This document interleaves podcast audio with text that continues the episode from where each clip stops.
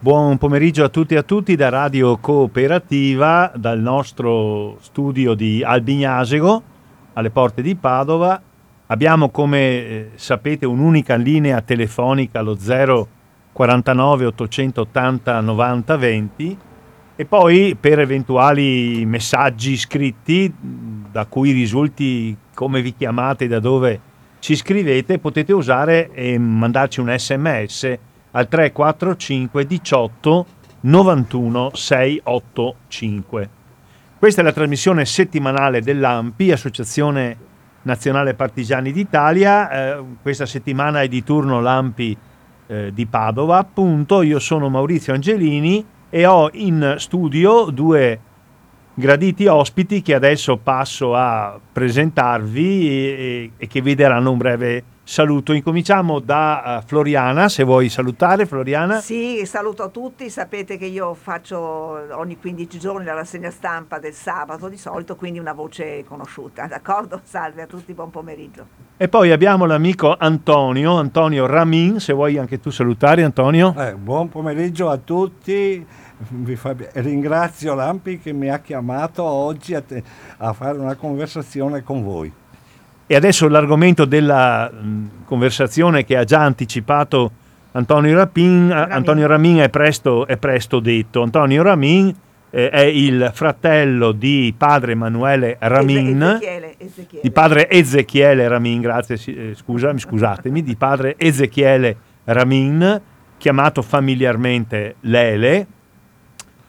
Era un padre comboniano, un missionario comboniano, eh, che eh, è partito molto giovane, ma adesso ci racconterà la sua uh, storia, eh, suo fratello Antonio, e che è, è, andato in Brasile e che in Brasile ha fatto una importante azione sia di tipo religioso, di tipo pastorale, ma anche di tipo sociale e politico, ma adesso sentiremo, sentiremo meglio, e che in eh, Brasile ha perso la vita perché è stato assassinato nel corso e a causa, credo si possa dire senza tema di smentita, proprio di questa sua azione pastorale, religiosa, politica e, e sociale. A padre Ezechiele Ramin sono uh, dedicati nel Padovano uh, degli edifici, dei luoghi pubblici importanti. Eh, mi viene in mente come nonno l'asino nido della Paltana, del quartiere di Paltana, dove ha frequentato per un anno la mia eh, nipotina, che appunto è un asino nido dedicato a padre Ezechiele Ramin, a Lele Ramin, e mi viene in mente come cittadino di Cadoneghe l'auditorium del nostro comune, la sala pubblica più importante, che appunto anch'essa è dedicata a padre Ezechiele Ramin eh, mi è venuto in mente l'opportunità e la necessità di riprendere in mano un discorso che peraltro Antonio, il fratello di Ezechiele, ha già fatto qualche anno fa con Don Albino Bisotto a questa nostra emittente. Mi è venuto in mente che era opportuno richiamare un po' eh, la figura di questo, di questo prete eh, che si è speso per la sua missione intesa nel senso più largo del termine e che ha lasciato la vita proprio per questo suo operare, oltre che per i suoi ideali, non solo per il dire ma anche per il fare, mi è venuto in mente di riprendere in mano questa vicenda proprio perché 15 o 20 giorni fa, tra la fine di ottobre e i primi di novembre, ci siamo occupati della eh, vicenda molto più modesta e a mio avviso anche abbastanza squallida della assegnazione del conferimento da parte del comune di Anguillara Veneta della cittadinanza onoraria al presidente della Repubblica Federale di Brasile Jair Bolsonaro. Cittadinanza onoraria che ha giustamente comportato molte reazioni, molte critiche inerenti il ruolo di questo presidente eh, nella vita del Brasile, ma non solo nella vita del Brasile, anche direi eh, nell'atteggiamento nei confronti di un problema come quello dell'Amazzonia che riguarda dal punto di vista ambientale non solo il Brasile ma il mondo intero. E ho pensato ma che forse se proprio questi amministratori comunali di Anguillara sentivano il bisogno impellente e in parte anche comprensibile di onorare eh, qualche veneto, qualche padovano che aveva fatto nella sua vita, non nella vita eh, dei suoi bisnonni o dei trisavoli, perché questi sono gli ultimi parenti anguillarati di Jair eh, Bolsonaro. Se aveva proprio bisogno il comune di onorare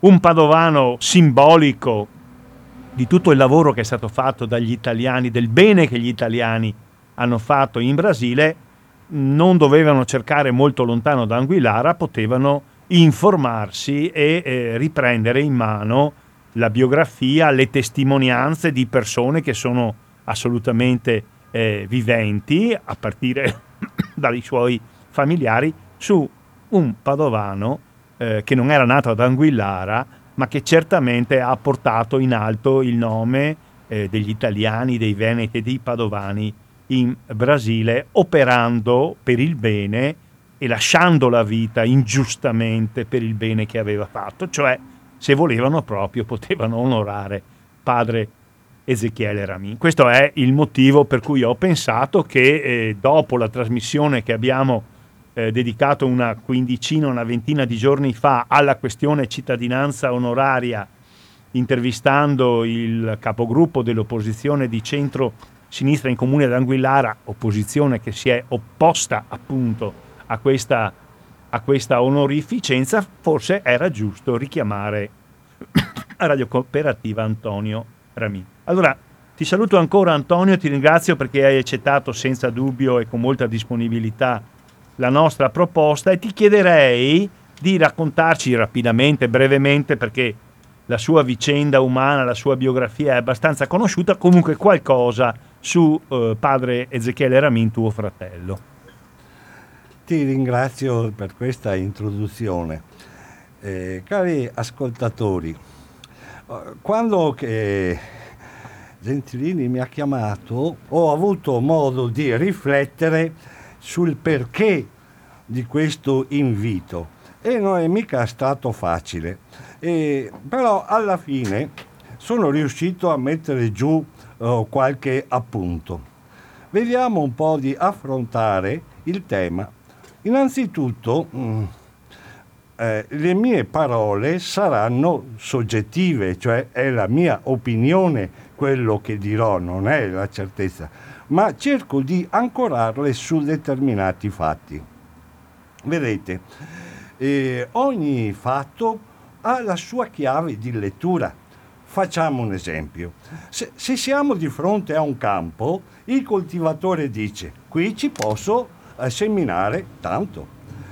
Il commerciante dice, qui ci posso speculare tanto. Il poeta dice, qui ci posso comporre uh, uh, una poesia. Tutti e tre hanno ragione, tutti e tre hanno una parte di verità. E allora io per non sapere da che parte stare mi sono rifugiato eh, su due memorie scolastiche.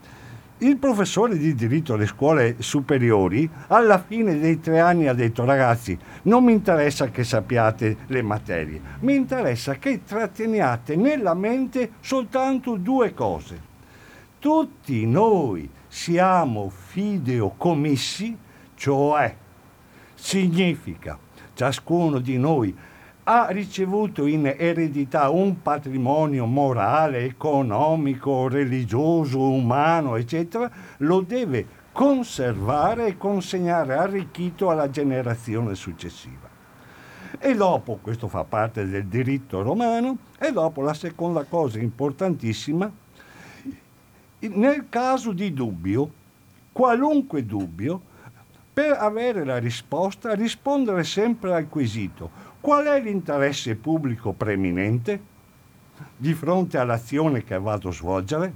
Ecco, partendo da questi due presupposti di diritto romano, eh, vediamo un po' la traiettoria di Ezechiele. Ezechiele è il quarto di sei fratelli maschi, è nato a Padova. Papà era scalpellino posatore di pietra e la mamma casalinga. Al termine dei, eh, della maturità classica, eh, nel mentre si era impegnato in quegli anni inizialmente nell'azione cattolica giovanile, dopo in un movimento nuovo giovanile mani tese a favore del terzo mondo, allora si chiamava così, decise di fare una scelta e fece una scelta religiosa, decise di farsi eh, missionario comboniano perché come prete dava una dimensione maggiore a tutto il suo impegno che superava, eh, che superava tante piccole angustie umane. Ebbene, mh, mm, studi in Italia, negli Stati Uniti, poi un po' di Messico, è tornato in Italia nell'80, quindi lui era del 1953, a 27 anni è stato eh, ordinato prete nella parrocchia di San Giuseppe è stato destinato a Napoli. Tre settimane dopo succede il drammatico terremoto nazionale dell'Irpinia. Insieme con un giovane confratello va a San Mango sul calore, su in tanta malora, eh, eh, di, in provincia di Avellino, estraggono il prete morto e altri 80 abitanti morti e si mettono lì a servizio della popolazione. Ebbene, Già questa prima testimonianza eh, eh, fu subito provocato perché una marea di soldi provenienti dagli immigranti dall'estero non volevano mai darli alla struttura pubblica ma soltanto al prete che non conoscevano ovviamente. Cosa fa Ezechiele? Prende, eh, convoca gli anziani superstiti e chiede al loro consiglio a chi è che dobbiamo distribuire questi soldi, chi è che ha più bisogno di questi soldi. E così è iniziato il suo impegno pastorale. È iniziato il suo impegno pastorale che subito dopo insieme con Monsignori Boldi e pochissime altre persone, hanno concretizzato la prima marcia contro la Camorra a Giuliano, Napoli. Nel 1983 viene eh, destinato in Brasile. Alcuni mesi li trascorre nella capitale Brasilia per imparare un po' di eh, la lingua, usi, costumi, tradizioni, eccetera, della popolazione per capire e viene inviato a Cacoal nello stato della Rondonia.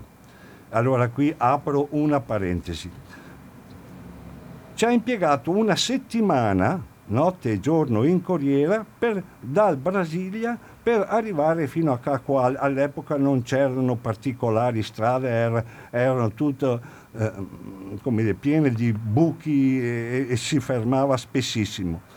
Ebbene, la Rondonia, vi faccio oh, un esempio geografico, siamo allora Brasile, Brasile uguale 27 volte l'Italia.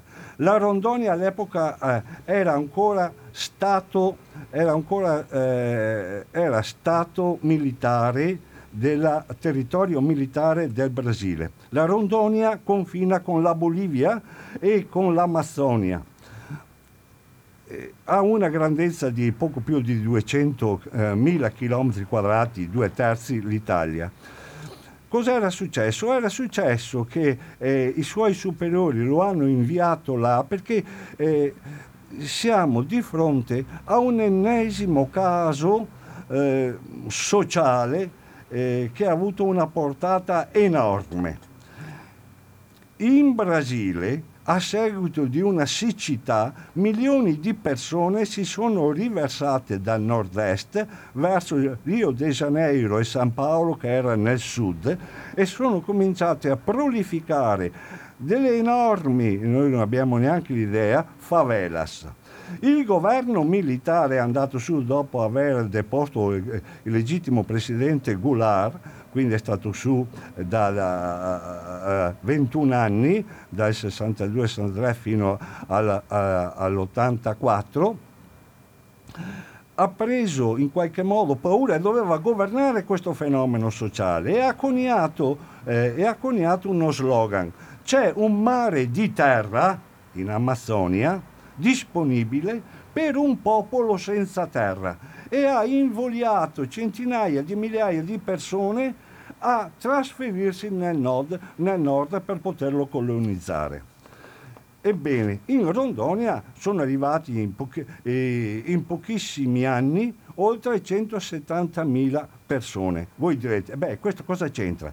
C'entra perché si sono trovati in un territorio, in un territorio dove non sapevano dove andare, non avevano l'assegnazione della terra e se c'era l'assegnazione dovevano disboscare tutto. La malaria era altissima, non c'era nessun servizio uh, sociale, proprio niente, niente, nessuno ti attendeva, non c'era medico, non c'era farmacia, non c'era scuola, eccetera. Bisognava costruire tutto quanto ex novo. In più il contrasto con gli abitanti originari che erano gli indios. Ebbene, Ezechiele si è inserito all'interno di questa storia. E in questa storia cos'è che ha fatto lui? Lui ha ovviamente eh, ottemperato a quanto avevano, aveva deciso la Chiesa brasiliana. E qui una nota storica è fondamentale. Dopo la conclusione del Concilio Vaticano II, storico importantissimo Pietra Miliare, l'Episcopato latinoamericano si è riunito a Puebla e a Medellin e hanno deciso diverse cose, ma a noi ne estrapoliamo soltanto due la scelta preferenziale per i poveri, la Chiesa doveva stare dalla parte dei poveri, aveva scelto di fare questo, e poi la, un nuovo tipo di eh, ecclesiologia, le SEBS, le comunità ecclesiali di base, cioè lavorare con quelle piccole isole che crescevano dappertutto all'interno della foresta, che erano senza preti, senza niente, però il senso religioso faceva sì che loro si organizzassero. E, um, e quindi era un nuovo territorio completamente da esplorare. Voi direte, ma perché la Chiesa eh, perché la Chiesa latinoamericana, la Chiesa uh, brasiliana ha fatto questa scelta dei poveri? Qui eh, eh, eh, ci ho riflettuto anch'io e questo cos'è che è di peso? È di peso dal fatto lo, io dico in questo modo qua perché mi è successo uh, una cosa stranissima, perché io ero una persona che lavoravo in ufficio, oltre 30 anni fa mi fu fatto un invito dal rabbino di Padova di andare in sinagoga a pregare. Io, mai entrato in sinagoga, non conoscevo l'ebraico, niente, ma per rispetto eh, sono andato. E sulla testa mi hanno messo che a caccioetta, che in italiano si dice kippa, kippa, primo elemento, che significa protezione. Poi, eh, leggendo e rileggendo il Vangelo, mi sono accorto che Gesù Cristo ha cambiato il nome di Simone e gli ha detto, tu ti chiamerai Kefa, pietra. È stato l'unico a cui ha cambiato il nome.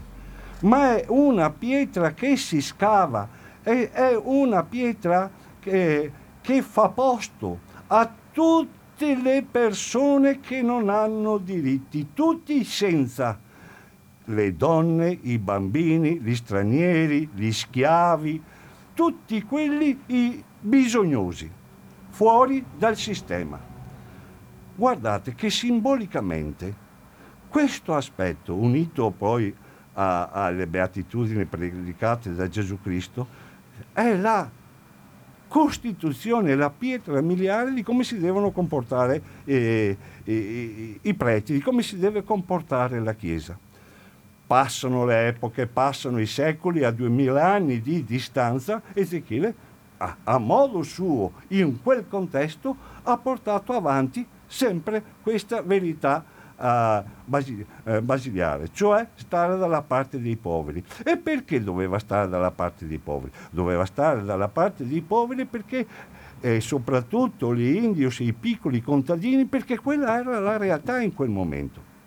Vedete, eh, cari ascoltatori, nella foresta mediamente un indio ha bisogno solo per lui, solo per lui, di un chilometro quadrato, perché lui vive di caccia e pesca. E quindi quando lui va a cacciare, eh, quando lui pesca, porta il frutto in, nell'aldeia, nella, eh, eh al, nel popolo nei, negli indios non si usa mai l'io, è tutto noi, noi, noi, è comunitario. Le donne dell'aldeia, cioè del villaggio, preparano da mangiare per tutti. Quindi il pesce pescato, la bestia feroce uccisa, non è sua, della sua famiglia, ma è di tutti. Già questo ti dà un senso comunitario della faccenda. Ebbene, con l'avvento di questa colonizzazione selvaggia è successo un contrasto armato tra gli indios, si chiamano così, loro si chiamano popoli indio e non eh, tribù come negli Stati Uniti, tanto per dire, e i bianchi, perché i bianchi volevano arraffare tutto, con morti da ambo i lati. La Chiesa in questo contesto, Ezechiele nel suo agire, eh, lui ha, ha trovato la linea di equilibrio sia per gli interessi dei piccoli contadini e nel rispetto degli indios e anche frequentava gli indios. Tant'è che eh, si era fatto amico un, un capo Anine del popolo indio Surui e lo andava a trovare più di qualche volta. Surui e, e, e Anine gli ha detto, ma Ezechiele tu non mi chiedi mai niente, gli altri mi chiedono i diamanti, mi chiedono le pietre preziose, eccetera. Detto, a me non interessano queste cose, mi interessa la tua amicizia gli indios hanno una maledizione. Hanno una maledizione, si siedono sopra uh, pietre preziose. La loro terra sotto ci sono tanti minerali preziosi e questo fa sì che cercano di essere spodestati, e lo sono, continuamente dai bianchi. Il grande capitale ha mandato avanti i piccoli, ha mandato i piccoli per colonizzare la terra e poi è subentrato e ha mandato via i piccoli. All'epoca, in uno uh, uh, stato della Rondonia totalmente far west, senza legge, senza garanzie, senza pulizia, e dove c'era il giudice, questo era al soldo dei potenti, cosa credete che sia venuto fuori? Era una situazione talmente esplosiva che i morti erano all'ordine del giorno. In breve, Ezechiele. È stato nel luglio, 23 luglio del 1985 un gruppo di donne, mamme, donne, eh, mamme, eh, spose, sorelle, sono andate da lui e ha detto vieni, vieni perché i nostri uomini vogliono rispondere con le armi nei confronti delle provocazioni del prepotente eh, locale. Ezechiele aveva inteso che lì c'era un pericolo che sorgesse, eh, eh, tutto finisse in una carneficina. È andato, ha parlato con gli uomini il 24 luglio e ha detto datemi credito, deponete le armi, non si ottiene nulla con le armi, non si ottiene nulla con le armi, vado dal giudice a perorare i vostri eh, legittimi eh, richieste. Nel ritorno un gruppo di sette persone lo aspettavano e lo hanno crivellato di morte. Lo hanno crivellato di colpi. Eh, mio fratello medico, quando la salma è arrivata a Venezia, ne ha contato una settantina, proprio un corpo totalmente devastato. Ebbene, quella morte ha prodotto una grande commozione, un grande eco, eccetera. Passato il primo momento, eh, di questa mh, mm, situazione di dolore, eh, di confusione, a mente fredda eh, oh, mi sono posto un quesito. Ho detto, Ezechiele non è morto. Ezechiele è stato ucciso, che è tutta un'altra cosa quando una persona viene uccisa. E sorgono due domande istintive. Perché e chi è stato? A quel punto mi sono messo, tra virgolette, a indagare. Allora ho cominciato con molta fatica a capire, a capire tante cose. Mi sono recato più volte in Brasile per vedere, eh, per vedere un po' la situazione. E lì ho trovato, ho trovato una situazione devastante la natura veniva e veniva e viene e verrà continuamente violentata. Perché un conto è raccontarlo da qui, dall'Italia, ma vedere queste cose, degli incendi continui. Poi io ho, ho, ho corso col Toyota per oltre due ore in foresta con il fuoco al lato a destra e a sinistra. Credetemi, è qualcosa di devastante, è qualcosa di devastante. Il fumo che c'è, le fiamme che ci sono, non, non, è che non interessino a noi che siamo qui al Bignasego o nel Veneto. Eh. Guardate che lì, quando c'è un incendio, sono, sono talmente potenti che oscurano il cielo e le, la fuligine va sulle Ande e le Ande si stanno sciogliendo perché creano una pellicola nera sopra le Ande.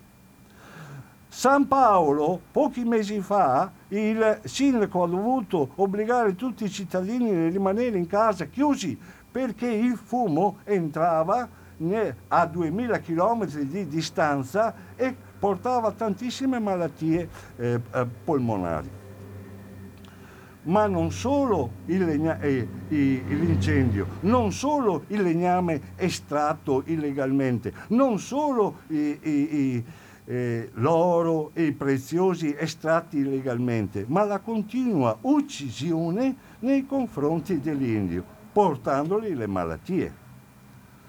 Port- il morbillo, la varicella, cose che noi sorridiamo, lì è uguale a morte il fatto di portare eh, in un'agricoltura con gli aerei i pesticidi, i pesticidi è, è, qualcosa di obbrobrioso perché rovina completamente la, uh, la, natura.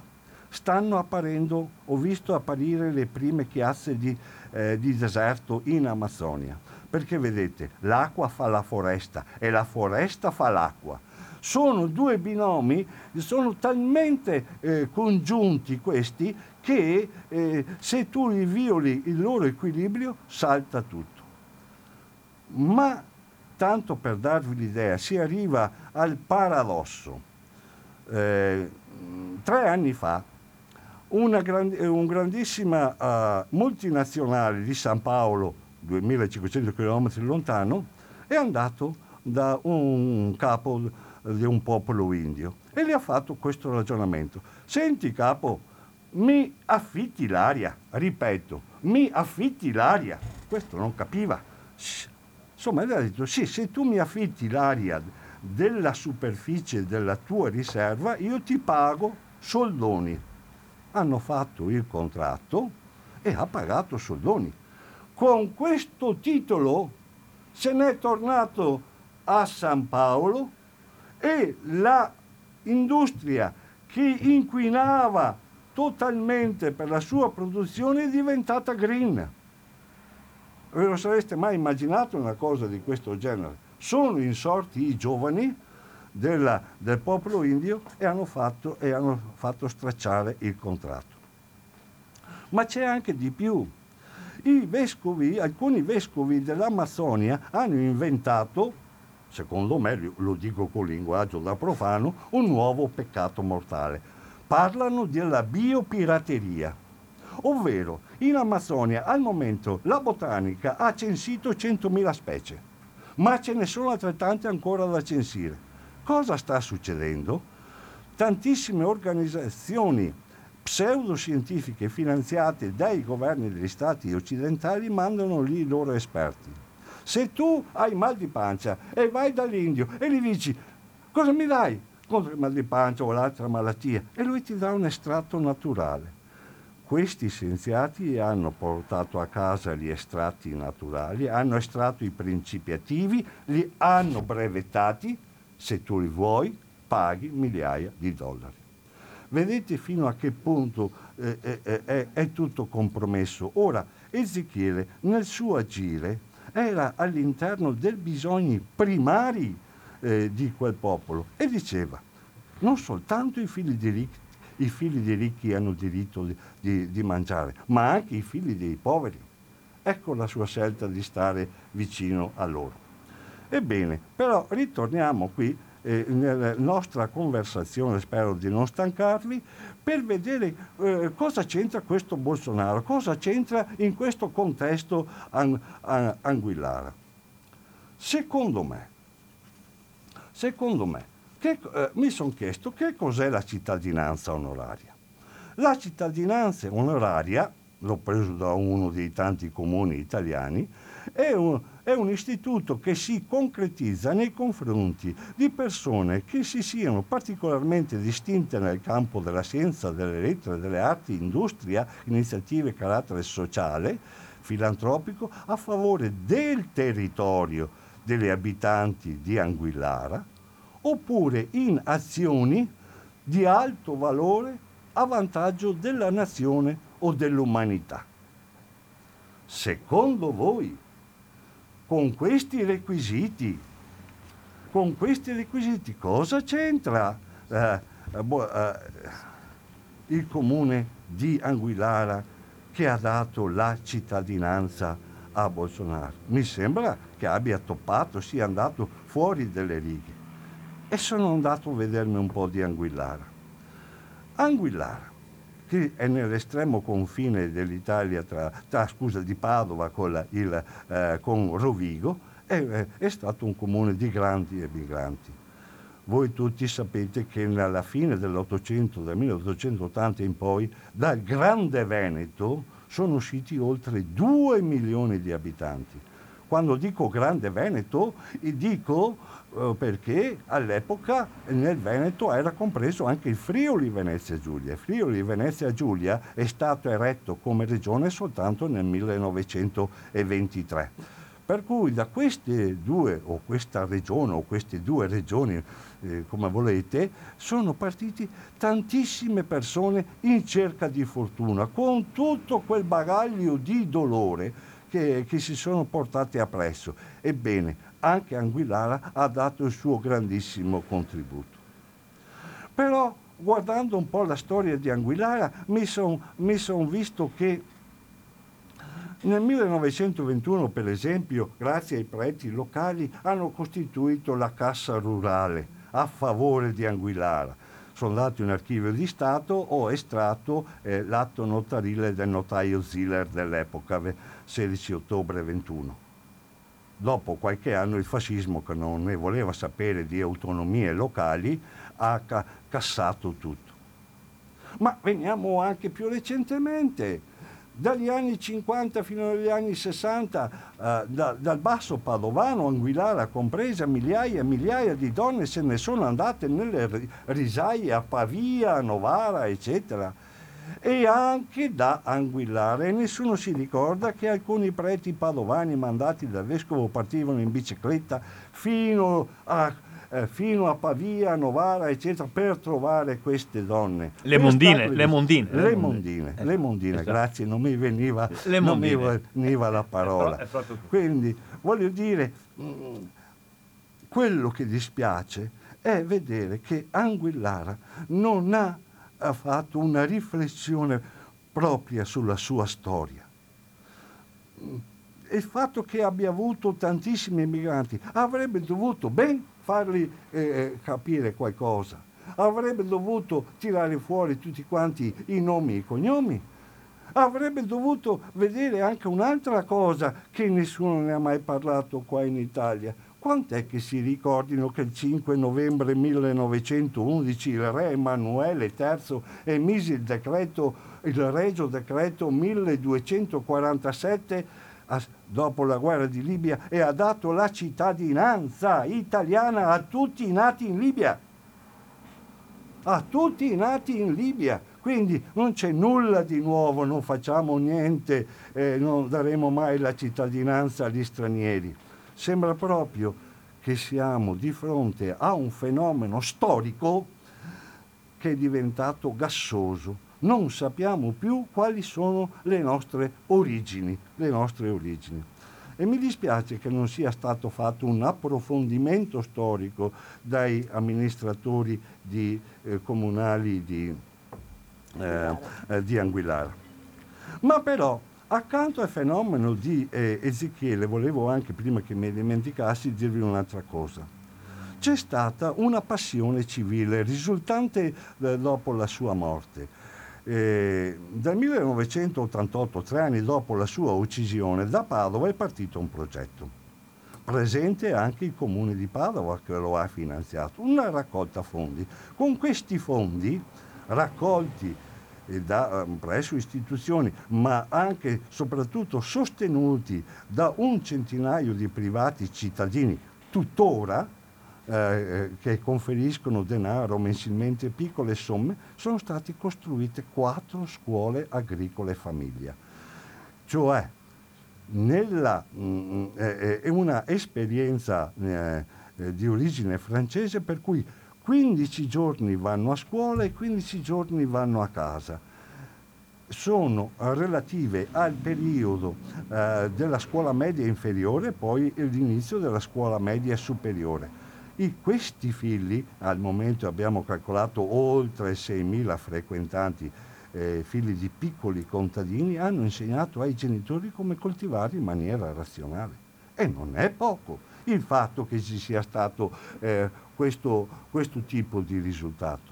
Non solo, nel 2010 il sindaco di Padova era eh, Flavio Zannonato, mi ha dato una, una lettera che ho portato ufficialmente al, al sindaco di Cacoal, di questa eh, cittadina dove Ezechiele aveva svolto il suo impegno pastorale in cui la città di Padova, con la sua nota sensibilità verso i bisogni altrui, ma in termini civici istituzionali alti, aveva detto vai avanti, ti siamo vicino sindaco per la tua popolazione, dove ricordi un nostro concittadino Ezechiele. Tra parentesi, quando è stato ucciso eh, eh, il sindaco di Padova all'epoca aveva decretato il lutto cittadino. Quindi c'è un legame ideale, c'è un legame valoriale. Ma proprio su questa parola mi innesto sulla faccenda del Bolsonaro. Sulla faccenda del Bolsonaro dico, ho citato prima due cose, due aspetti fondamentali del diritto romano. Ma Bolsonaro io sono stato lì eh, sette volte, eh, soprattutto in Rondonia, e ho, colto, e ho colto questa mentalità. Questo Presidente della Repubblica divide il popolo, preferisce arma, che il popolo si armi, però ha distrutto il sistema sociale. È una non è che, eh, che, tutti i morti della, della, pandemia siano a causa sua, no, non, non sto dicendo questo, ma 630.000 morti, una buona parte, poteva essere evitata se si davano eh, i vaccini. E invece no, fa autore dei Novax, fa autore di tutto ciò che la scienza ufficiale condanna. Desiderava eh, ha, se- ha sempre detto o andate a lavorare o morirete di fame. Il risultato, eh, centinaia, migliaia di morti e vediamo, vediamo che vi sono oltre 20.000 impoveriti. 20, scusate, 20 milioni, eh, perché... Eh, no, no, niente, niente. 20 milioni veramente eh, di affamati, di affamati che vanno in cerca nelle immondizie qualcosa per poter, eh, per poter mangiare ha rovesciato in qualche modo il nostro rispetto, il nostro, noi abbiamo, siamo al di là delle differenze partitiche, al di là del differente modo di vedere, ma siamo uniti tutti nei valori costituzionali. E i valori costituzionali è una fonte di ispirazione a puntare sempre al meglio. Ebbene, in Brasile eh, la stanno buttando per terra la loro, la loro eh, Costituzione, perché questa voglia fascista, perché eh, dico fascista eh, perché ha restaurato, e, e, e, per me è stato un grande dolore, la figura di Ustra, che è, un, è stato un grandissimo torturatore. È come se noi mettessimo all'attenzione, che so, Pripke, Kapler, capito? Eh, cioè l'esatto contrario, l'esatto contrario del nostro sentire. Ora, e qua vedo che il tempo uh, corre in maniera abbiamo ancora, abbiamo ancora sei minuti per te sì, guarda, Tranquillo. corre in maniera inesorabile vai, vai. Eh, eh, dico soltanto mi dispiace tantissimo che il uh, sindaco di Anguillara si sia prestato è una politica la sua gassosa, liquida, non saprei come fare, non c'è più ricordo della storia. Ma se uno non studia la storia, non sa le sue radici, non è in grado di, di, eh, di orientare il suo futuro. Ecco perché, ecco perché eh, ho provato tantissima indignazione per questo fatto qua non succederà niente, sapete, dopo passeranno tutte le polemiche, ma questo è sinonimo che non abbiamo più punti di riferimento. E invece non è vero, perché noi sentiamo come popolo, sentiamo che questa cosa non è andata bene, non fa bene, non fa bene. E ci, non, non voglio assolutamente, lungi da me, da emettere giudizi sulla persona di Bolsonaro. Io registro gli atti pubblici che sono stati fatti e li vedo secondo la mia sensibilità, perché, e ritorno all'inizio, mi è sempre interessato il bene comune, indipendentemente da dove mi trovavo ma sentivo che ero in pace con la mia coscienza e col mio essere cattolico, con la mia fede, se cercavo il bene comune in tutte le circostanze.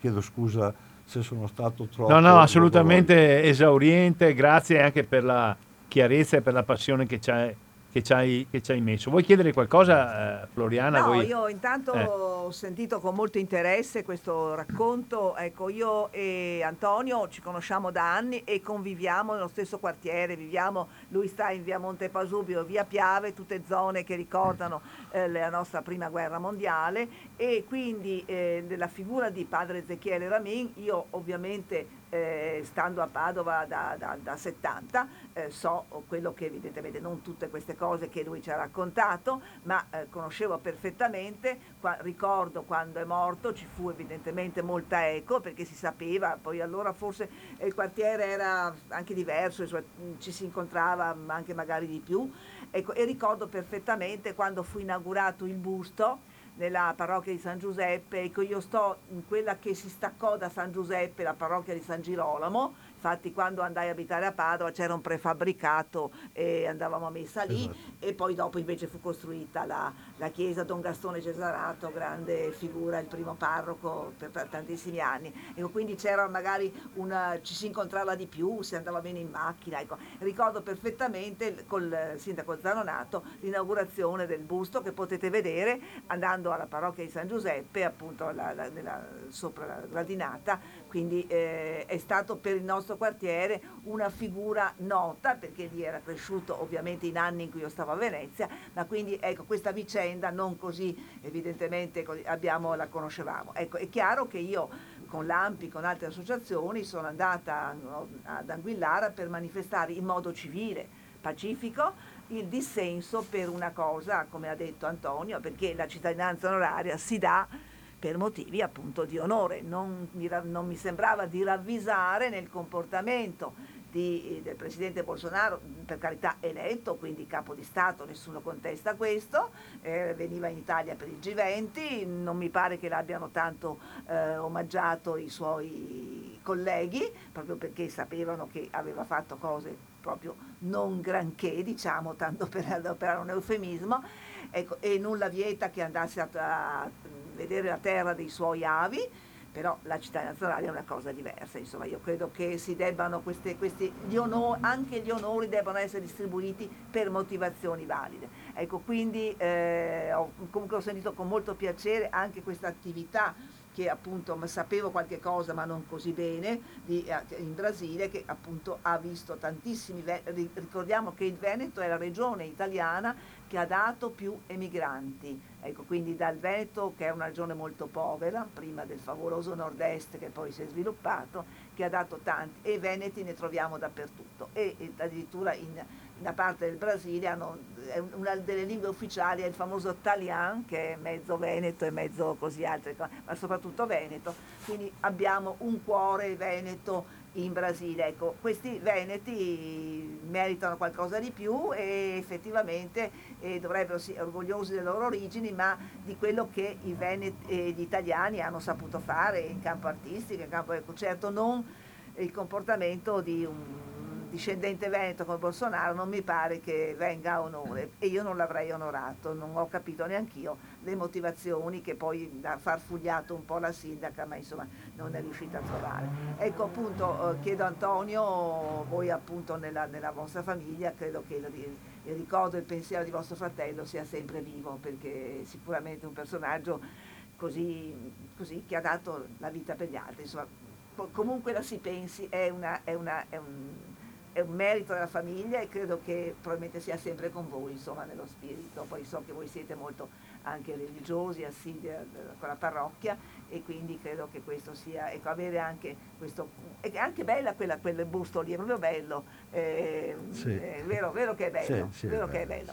Ecco, perché certe volte vedi delle statue, insomma, di Madonna Santa, ecco, invece quella lì è proprio bella e io ovviamente non, non, non posso ravvisare, ho visto le fotografie, ma non è che evidente, però appunto mi pare, ecco, chiunque passi lì lo vede, insomma, ricordo che per esempio eh, il sindaco Zanonato stava da quelle parti da ragazzo e la mamma che era molto assidua alla parrocchia era sì, appunto, sì, vero? Sì, ecco, sì, eh, è vero appunto, abbiamo, abbiamo, dei ricordi comuni, insomma, anche se io ripeto non sono padovana ma sono talmente tanti anni in quelle zone lì che ho, conosco, ho, conosciuto parecchie persone e ho visto un po' le vicissitudini, insomma, quindi do la mia testimonianza di abitante della zona da parecchi anni e che conosceva questa vicenda anche se non così nei particolari che Antonio ci ha chiarito e di cui lo ringrazio molto.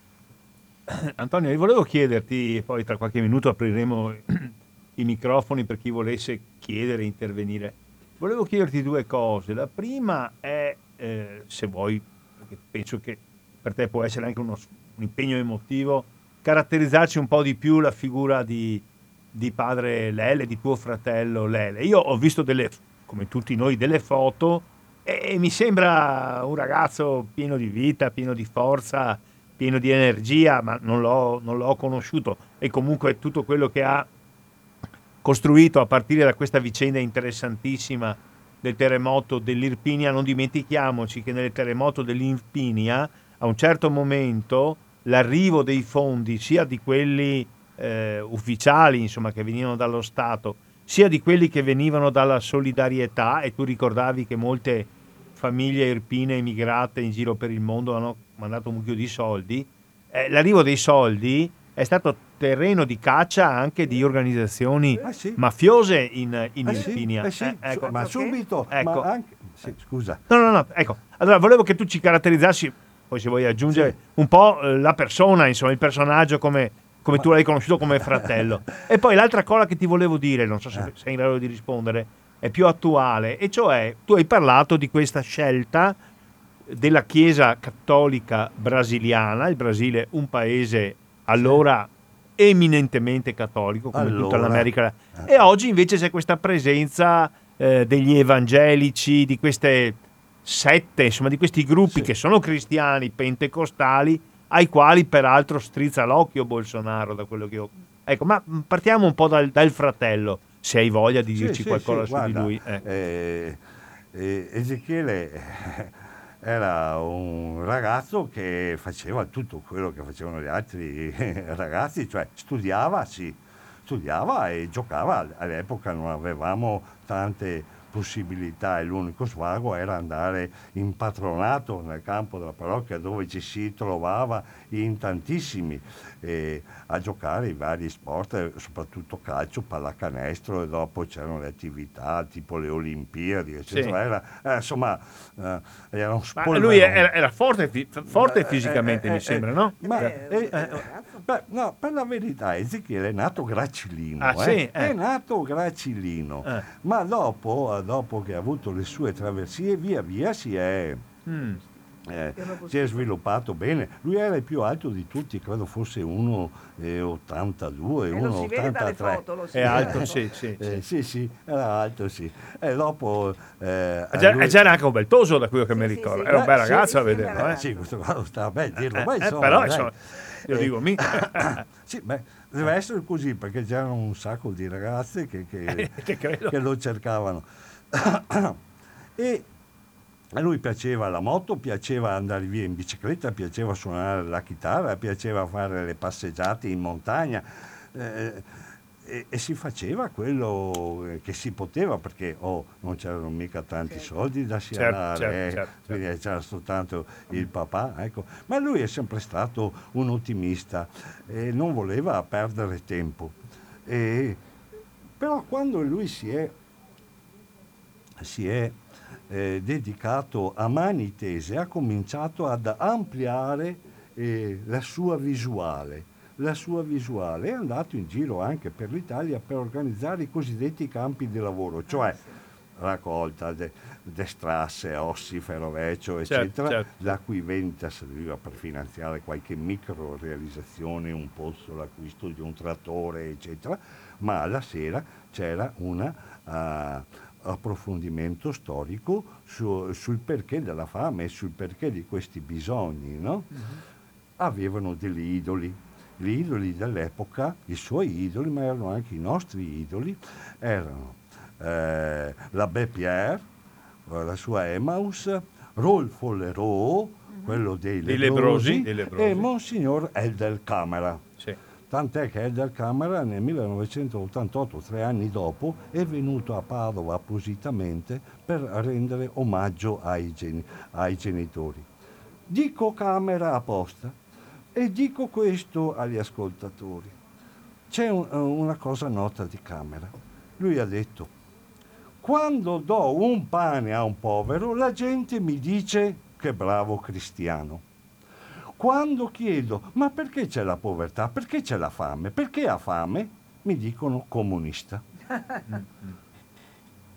Eh, eh, voi sorridete, ma questa cosa è andata avanti e va avanti tuttora in Brasile. Tant'è, tant'è che due anni fa un noto sito tradizionalista Dio, Patria e Famiglia Corea di- del Brasile che anche addentellati all'Italia ha fatto un cancan sulla stampa il Papa vuole fare santo un giovane prete italiano marxista Ah, ti ho visto.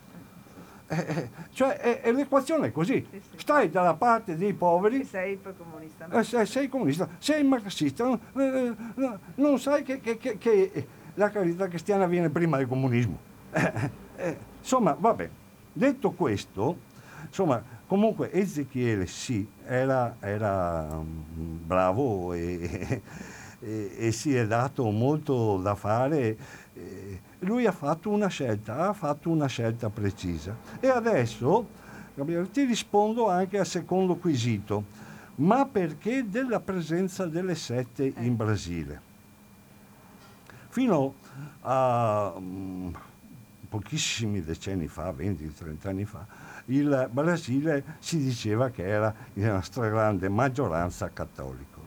Cosa è successo? È successo un poderoso investimento finanziario economico che è partito dagli Stati Uniti per introdurre in maniera massiccia il protestantesimo. L'avvio delle sette evangeliche, qualunque modo lo si possa chiamare, è proprio un attacco scientifico organizzato per debellare la presenza della Chiesa cattolica in loco.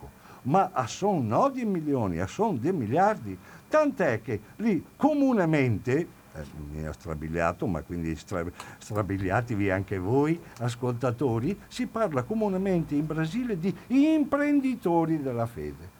Il Bolsonaro, che non aveva approfondito, eh, anche lui che si, dice, si diceva cattolico, eccetera, tranquillamente è passato a, a- a una setta.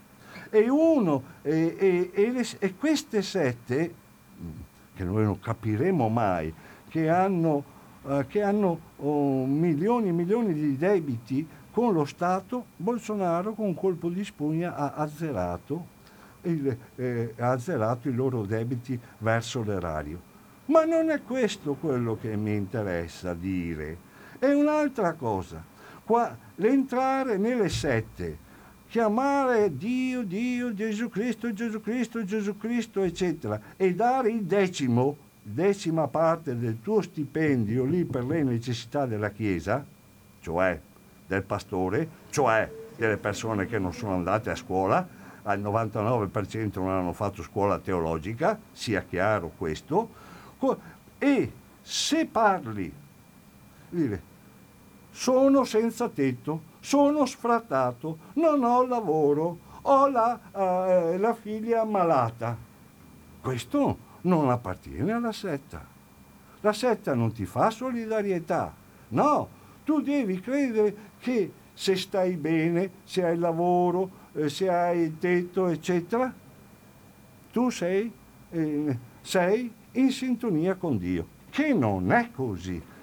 Quindi è una religione falsificata. Ho visto persone, ho conosciuto persone che dalla sera alla mattina, invece di aprire la bottega del Casuin, pardon, degli alimentari, apre Assemblea de Deus, Assemblea de Deus, ed è subito frequentata.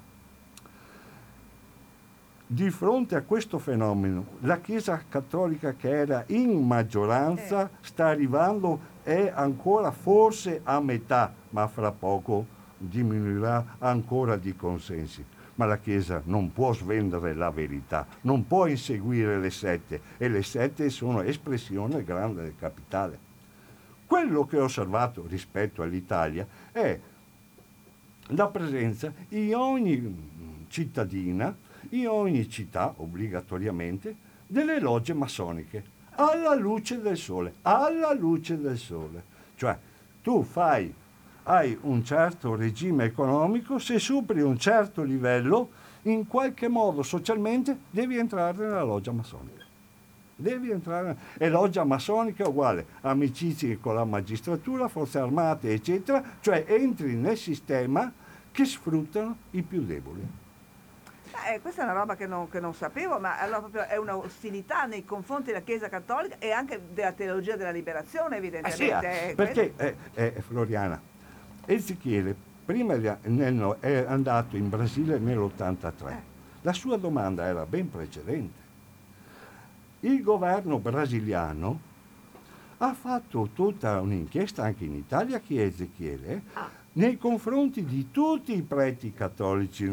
Eh, fa, eh, eh, faceva le inchieste, capito? Mentre per i protestanti via libera, porta aperta, per i preti cattolici passavano al settaccio. Il mese scorso, più, il mese scorso, dato che siamo a tema, una cara amica di Ezechiele, la sua Lourdes portoghese, era in Portogallo da tanti anni, voleva entrare in Brasile, pur di entrare in Brasile ha dovuto firmare un documento stabilito recentemente dal governo nel quale si impegna di non entrare in, co- in contatto con gli indios. Il governo non ne vuole sapere di testimoni in loco. Quindi ha smontato i guardiani delle riserve indigene, ha smontato la polizia, eccetera, ha lasciato libero all'uccisione degli indios. E la Chiesa Cattolica dà fastidio. Eh beh, eh, sì, volevo de- sottolineare, adesso poi apriamo le telefonate, è molto interessante quello che ci ha ricordato Antonio Ramin, cioè in questa concezione del cristianesimo eh, che viene portata avanti da queste chiese, da queste sette, eh, eh, la povertà è una colpa sì. e la ricchezza è il eh segno sì. che tu eh sì. sei prediletto da, da esattamente l'opposto insomma di quello che ah, basta leggersi appunto il discorso de, delle beatitudini certo. no? Eh, in cui i beati sono, sono gli ultimi insomma ecco. e qui invece se tu sei povero se tu sei malato e sicuramente è colpa tua, qualcosa devi aver Sì, fatto. sì. E, no- e comunque non sta a chiedere Eh, aiuto. eh, no- eh, e comunque non chiedere aiuto e comunque non sognarti di lottare contro queste ingiustizie. Va bene, credo che eh, l'ultima cosa che ti chiedo Antonio, eh, se- anche questo se vuoi parlare, eh, è in atto un processo di beatificazione di, eh, di tuo Ah, sì, fratello. eh, Ecco, se vuoi eh, magari dire qualcosa. sì. L'hai accennato prima. Eh, il processo di beatificazione è partito um, nel 2016 e quindi sono Mm. state espletate ricerche sia Eh, in eh. Brasile che in Italia, svolte le, eh, le- le due tappe obbligatorie diocesane, sia a Ciparanà e a Padova, tutta la documentazione è andata alla congregazione della causa dei santi. Eh, e qua mi fermo. Certo, Perché certo. Roma è eterna, cioè là, là no, il loro calendario è diverso da quello Sì, civile. sì, sì, sì, beh, certo, sì, sì, no, infatti Però c'è proprio- tanta attesa, Sì, c'è tanta attesa perché da- dalla- dall'uccisione di Ezechiele sono sorti tanti frutti spirituali, tante vocazioni, tanti movimenti, circostanze, insomma c'è tanta attesa da parte del popolo.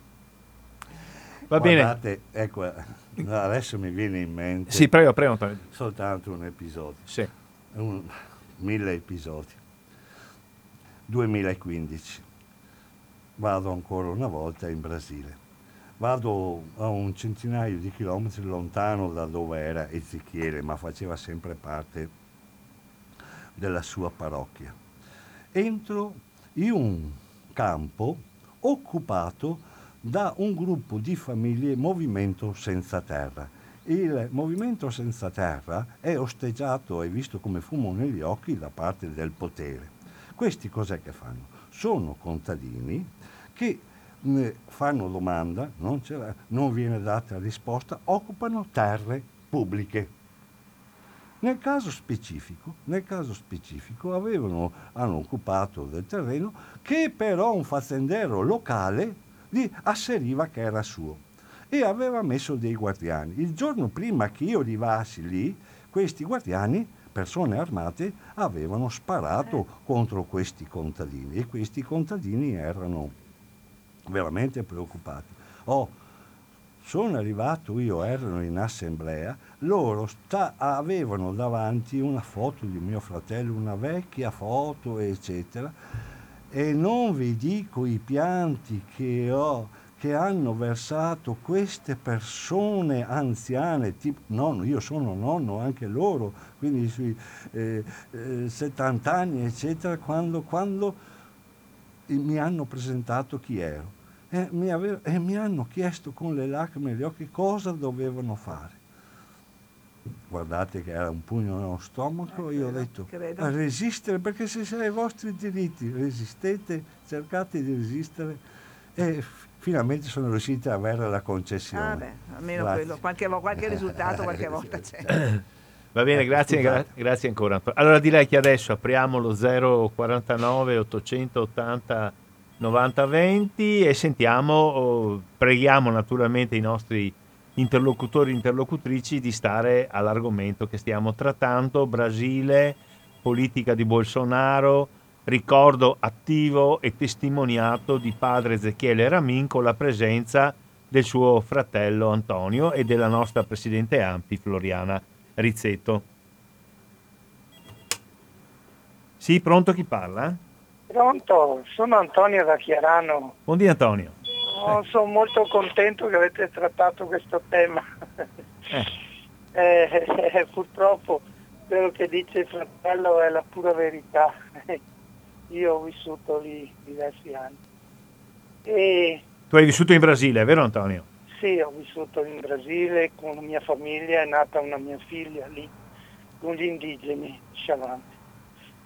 E mi viene da piangere pensare alle sofferenze di quella gente. Purtroppo oggi noi abbiamo un contatto continuo con un'altra tribù che vive al confine con la Bolivia.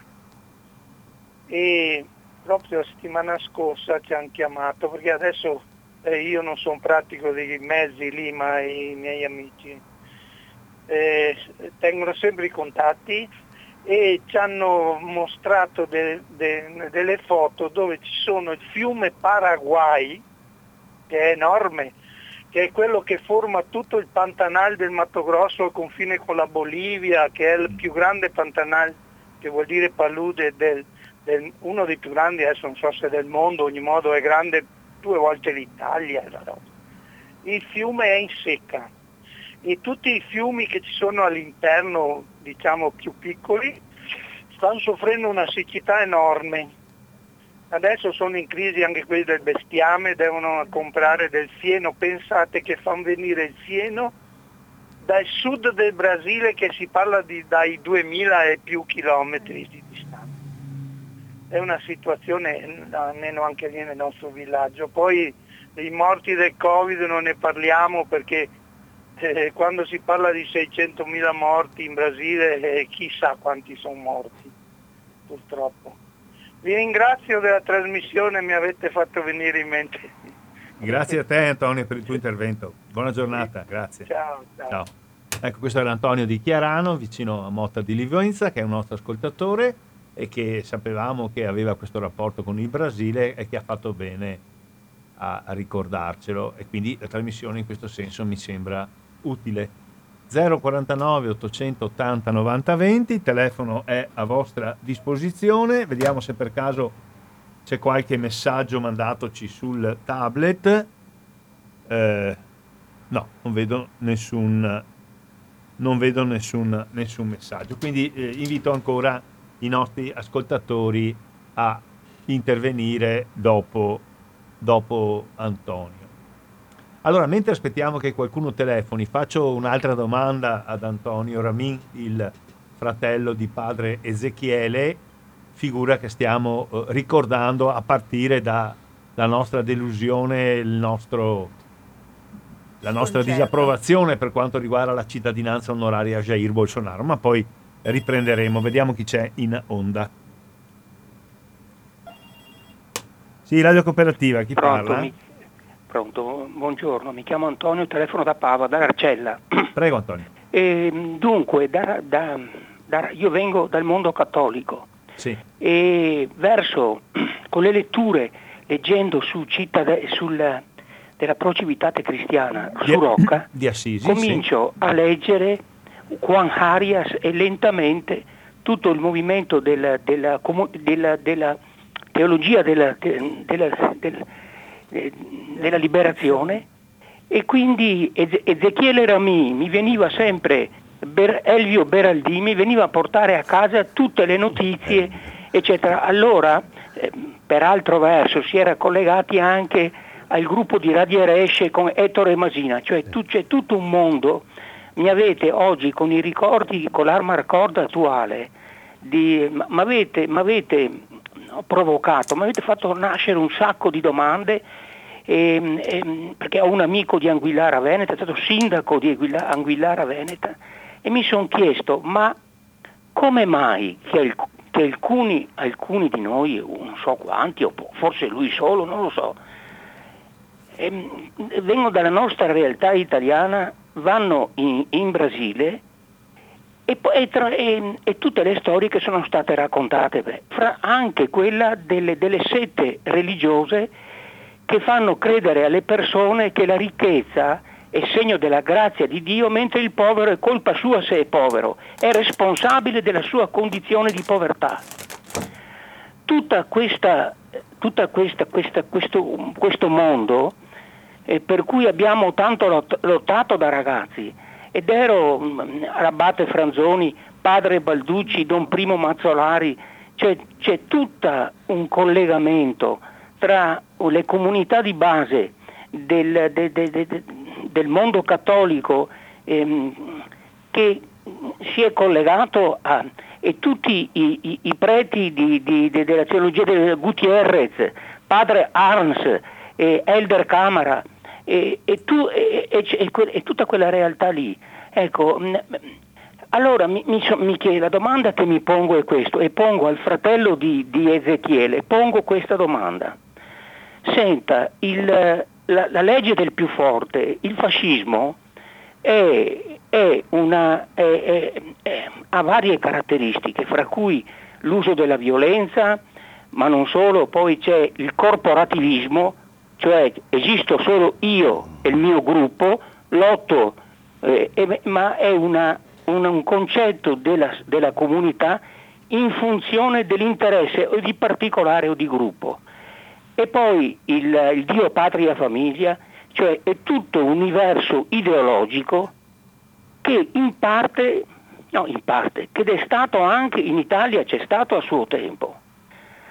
E allora amico, ma com'è possibile che il Brasile, che è cosa ben diversa dall'Italia, com'è possibile che abbiano un presidente della Repubblica un, in Brasile che ha quelle, quelle, quelle caratteristiche, chiamiamole proto, non posso dire che è, ma diciamo simil, protofasciste, che, che eh, appunto eh, contano i più, i più forti, con ordino, ordine, disciplina, Dio, patria, famiglia.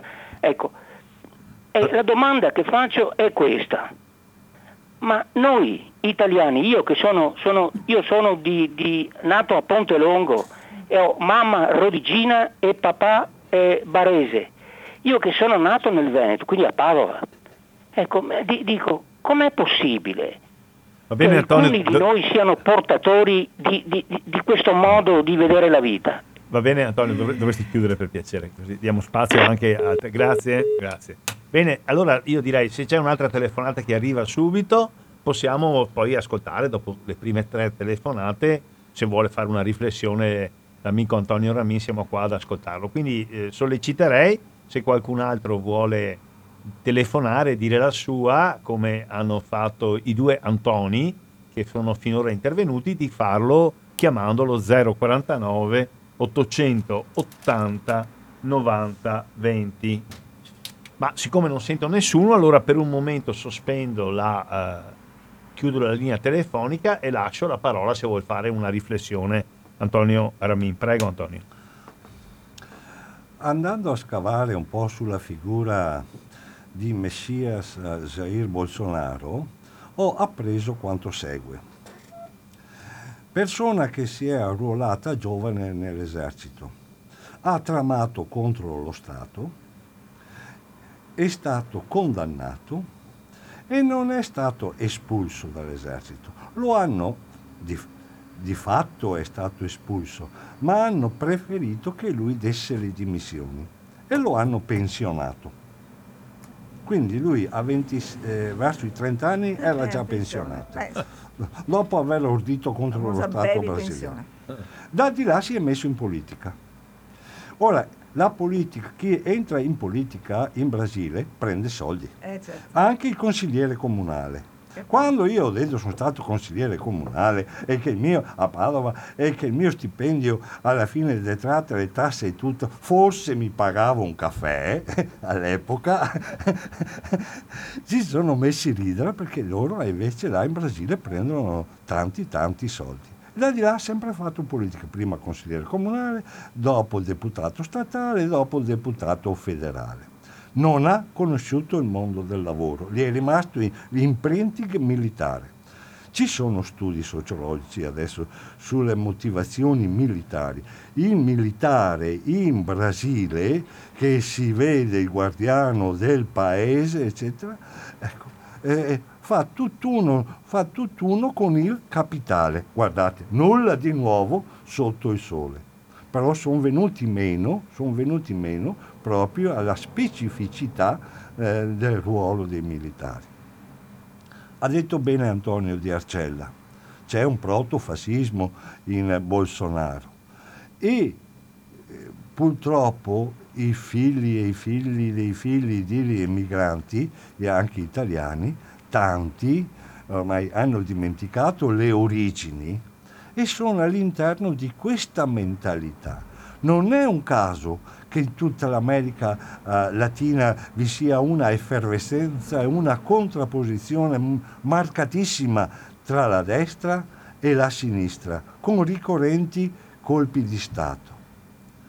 Il, la speranza del Brasile adesso si chiama il ritorno di Lula, del vecchio presidente, ecco, eh, io non so, ma mi piace il poeta De Mello quando dice eh, due parole in portoghese e brasiliano, faça escuro ma eu canto, a memoria, rebaldia e speranza, fa scuro ma io canto la memoria, la ribellione e la speranza nel futuro.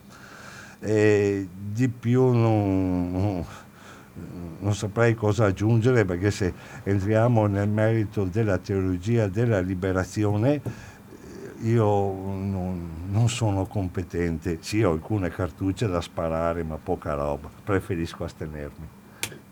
Va bene, riaperto, grazie Antonio, Antonio Ramin, è aperto ancora per qualche minuto il nostro telefono allo 049 880 90 20, stiamo parlando di Brasile, siamo partiti da una rievocazione politica, religiosa e anche familiare della figura di padre Ezechiele Ramin. Vediamo chi abbiamo in onda. Sì, Radio Cooperativa, chi parla? Pronto, buongiorno, mi chiamo Luisa. Luisa dell'Arcella, prego Luisa. Dica. Eh, si fanno gli interessi del paese. Questo è stato detto anche a Montecitorio eh, quando c'è stato il dibattito. Cioè poco interessa se il Bolsonaro è è una specie di Hitler, cioè si fanno gli interessi del paese, ma questo a tutto tondo, eh?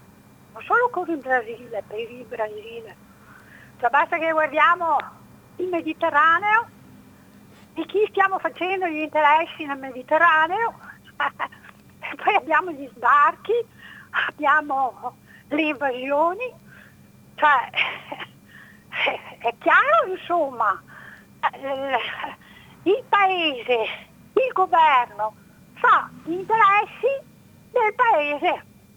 Non interessa chi sono i, i criminali, ma non interessa proprio. Cioè 6 milioni, 22 milioni di siriani, ne restano 6 milioni, non so se ci capiamo. E eh, palestinesi, eh, non sono i palestinesi, cosa resta? Cioè, libanesi cioè, sono intere aree che devono sparire. E senza parlare dell'Africa, perché lì abbiamo un Sahel che è in mano alla Francia, quindi figuriamoci. Si fanno gli interessi del paese, eh, non, non interessa se si appoggiano i criminali, è chiaro. Buongiorno, grazie. Va bene, grazie alla eh, nostra... Se posso inserirmi, sì, eh, bisogna vedere cos'è il concetto di paese, perché l'interesse del paese, il paese per me è la comunità il paese è la gente che ci sta, insomma questo è, è, è interesse del paese, dire, se intendiamo interessi della classe dominante, di un certo tipo di classe dominante, allora ecco, perché l'interesse, io ritengo insomma, che l'interesse del paese sia un interesse anche di sviluppo economico, ma che riguardi evidentemente una condivisione, insomma un aumento del benessere eh, di tutti, insomma questo. Mi viene in mente una cosa, che eh, anche eh, il, ricordo, anche amica di Facebook, eh, anche Don Fernando Fiscon, parroco era, era, stato in Brasile, vero? che è stato parroco di, di San Giuseppe per parecchi anni, sì, una persona sì, molto in gamba e anche lui aveva, aveva, aveva un prelievo brasiliano, quindi c'è questa, questa, parentela, diciamo, questa vicinanza tra la parrocchia di San Giuseppe, ecco, prima citavamo le cose sportive, c'è la gloriosa società sportiva Gianesini, Gianesini ah, che appunto nella, visto che vivo in quelle zone lì, insomma, conosco molto bene, insomma, così. Ecco. Don Fernando Fiscon, una bravissima persona. Va bene, allora ho riaperto allo 049 880 90 20 a Radio Cooperativa, la trasmissione settimanale dell'AMPI. Abbiamo avuto come ospite gradito la nostra presidente provinciale Floriana Rizzetto, ma soprattutto il nostro amico interlocutore Antonio Ramin, che è il fratello di padre Ezechiele Ramin. E abbiamo parlato di tante cose che chi ha seguito almeno in parte la trasmissione credo abbia apprezzato, mi sembra, mi sembra sia stato molto interessante l'intervento di Antonio Ramin. Ancora una sollecitazione ai nostri ascoltatori e ascoltatrici di radio cooperativa, erroneamente avevo concluso il...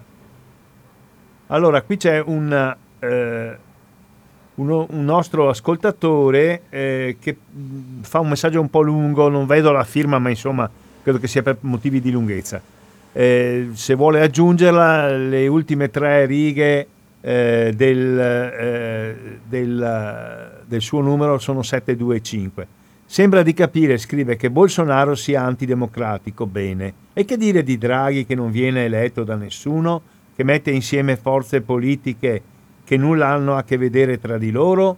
Di Bolsonaro avete parlato anche due settimane fa. Sì, sì ma abbiamo fatto apposta a parlarne anche oggi, amico del 725, dico io. Mi chiedo quale visione abbiate voi dell'AMPI. I nemici politici sono i peggiori, i dittatori anche a casa nostra non vi interessano o almeno non... E poi il, il eh, come si dice, il, il, testo si interrompe perché è troppo, mi, mi è dire, troppo lungo. Mi Pre- permetto di dire due cose, che eh, eh, eh la nostra Costituzione non prevede che il Presidente del Consiglio sia eletto eh, il Presidente del Consiglio riceve l'incarico dal Capo dello Stato, evidentemente su indicazione poi dei partiti, ma non è necessario che sia un eletto un deputato, eh, quindi non, non, non, non violiamo assolutamente la nostra Costituzione. E comunque non viene mai eletto come, come Presidente, come presidente del ecco, Consiglio, mai perché lo, ele- lo, lo nomina il Presidente. Sì, ma poi la chiave... Conosce di più anche la nostra La chiave di questo messaggio, Appunto. di questa persona che, ripeto, sicuramente sì. ha firmato, ma poi certo. per la lunghezza è saltata la firma,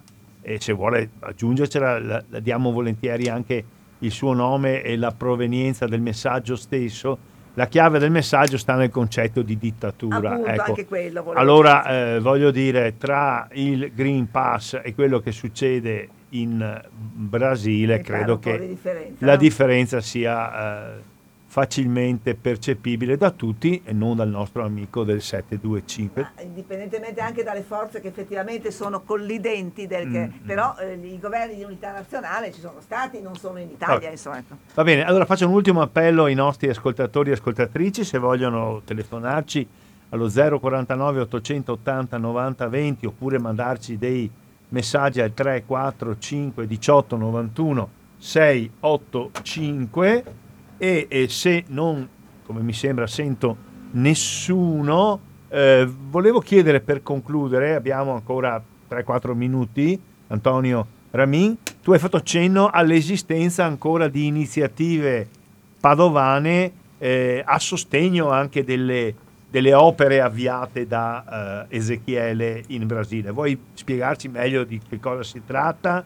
Hai parlato di scuole finanziate, ci dai dei punti di riferimento? Sì, dopo la morte di, dopo l'uccisione di Ezechiele, quindi tre anni dopo, è venuto a Padova, eh, è tornato a Padova mm, Giuseppe Simeonato, nativo, padre Giuseppe Simeonato, nativo di Tre Baseleghe, ha detto porto un desiderio del vescovo locale per eh, eh poter ricordare in maniera concreta la memoria di Ezechiele, ci piacerebbe tanto poter aiutare i figli dei piccoli contadini ad andare a scuola all'interno della foresta.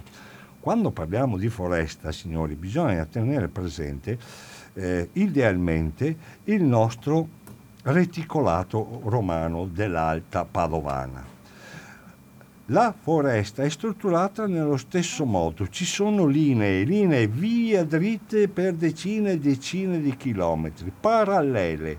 Per trovare una traversa devi fare 30-50 chilometri di sopra. Più, un po' di più del graticolato romano. ecco, ma tanto per dare l'idea. Per questo era il controllo militare del territorio quindi non era facile arrivare nella cittadina per poter andare a scuola, ecco perché le, le scuole eh, agricole si sono posizionati in estrema periferia. Ebbene, con la raccolta dei fondi eh, eh, eh ci siamo appoggiati a una ONG padovana, eh, la AES, Associazione Amici dello Spirito Santo, che è in Piazzale Caduti della Resistenza, e, e questa ha fatto una eh, progetto sui fondi della cooperazione internazionale del Ministero degli Affari Esteri, quindi la sommatoria di contributo statale, contributi di istituzioni locali, contributi di privati, ha fatto sì che sono potute essere costruite queste scuole.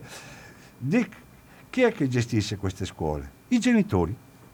I, i, I, genitori quindi pagano una retta minima per poter pagare, eh, è utile per pa- pagare i professori, i monitori, come la chiamano lì, e anche altro personale, questi ragazzi vivono all'interno della scuola 15 giorni e 15 notti e altrettanto tempo, per tutto il periodo dell'anno, stanno in famiglia, in maniera tale che ci sia lo scambio tra eh, l'attività agricola e, e, e anche la posizione didattica. Una delle più grandi soddisfazioni morali che ho ricevuto è stato quando dopo molta fatica alcuni bambini indios hanno potuto frequentare. Hanno potuto frequentare, ho letto i compiti, ogni tanto li rileggo, mi commuovono, senti dai bambini un dolore ancestrale di secoli che lo esprimono con le loro parole nei loro componimenti letterari però insisti, insisti, alcuni di questi sono riusciti anche a proseguire, andare avanti e a laurearsi. Laurearsi, ma pensa. Che bello, no, che soddisfazione. È, è una soddisfazione. Quindi se qualcuno dei nostri ascoltatori o individui, sì. associazioni volesse entrare in questa rete di solidarietà, eh, Antonio eh, cosa eh, deve fare? Eh, dovrebbe, eh, adesso qua mi prendi uh, in castagna un po', ma comunque si chiama progetto Rondonia presso AES e, e, dovrei darti l'IBAN, magari te lo darò, te lo ecco, comunicherò. Allora facci avere una eh, notizia e, il riferimento e nelle prossime, e nelle prossime trasmissioni e con i canali della nostra certo, associazione certo. vedremo di fare qualcosa. Certo, a, a fine anno arriverà la lettera per le deduzioni fiscali. Sì, beh, certo, come, come Benissimo. Insomma, ecco, perfetto, buona, buona sapersi. Anche, comunque molti che lavorano su internet magari trovano anche sì, ah, insomma, AS, Associazione Amici Spirito Santo, certo, sì, certo. sì. So. Spirito Santo non credo che sia lo Spirito no, Santo, no, no, è lo, lo stato, stato, dello Spirito stato Santo. Dello non preoccupatevi quindi.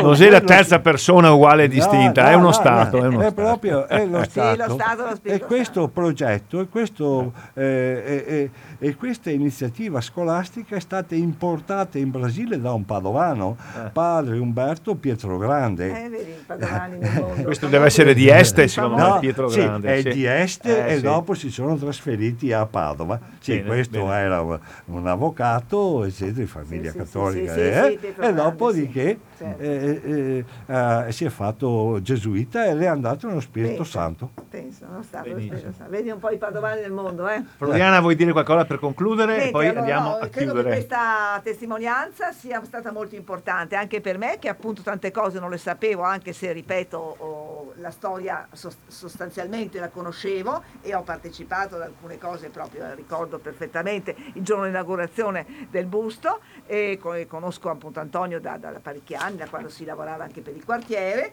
Ecco, ringrazio molto perché credo che avere anche aperture di questo tipo, visto che eh, tanti veneti in Brasile, ma il Brasile è effettivamente lontano, non ci sono mai stata, non so neanche mai se ci andrò, e quindi avere queste conoscenze dirette da chi c'è stato e ha fatto esperienze, esperienze valide, ecco, bisognerebbe sempre lavorare e sappiamo che c'è tanta gente, c'è tanta anche brava gente, c'è tanta cattiva gente al mondo, ma c'è anche tanta brava gente. Cerchiamo di vedere chi è la brava gente e dobbiamo e per eh, quali cause dobbiamo effettivamente lavorare. Credo che man- manifestare per la, per la uh, equità, per la solidarietà, per la democrazia sia sempre una cosa che riguarda anche appunto noi dell'AMPI, la nostra Costituzione e una, sia un valore condivisibile e condi- che deve essere condiviso dalle, dal, purtroppo viviamo in un mondo difficile eh, vediamo che prevalgono forze spesso cattive, anche i governi non danno spesso grande prova di sé, cerchiamo da buoni cittadini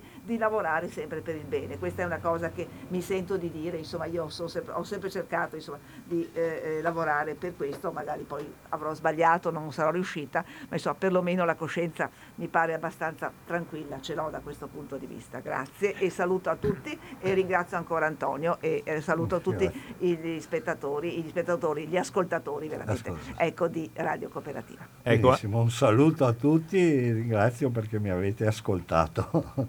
Grazie Antonio di quello che ci hai raccontato, delle cose positive e importanti, alcune anche poco conosciute che ci hai, che ci hai, che ci hai eh, proposto. Eh, mi pare che anche le... Eh, anche le, le, telefonate hanno aggiunto insomma, spunti, stimoli, elementi di riflessione.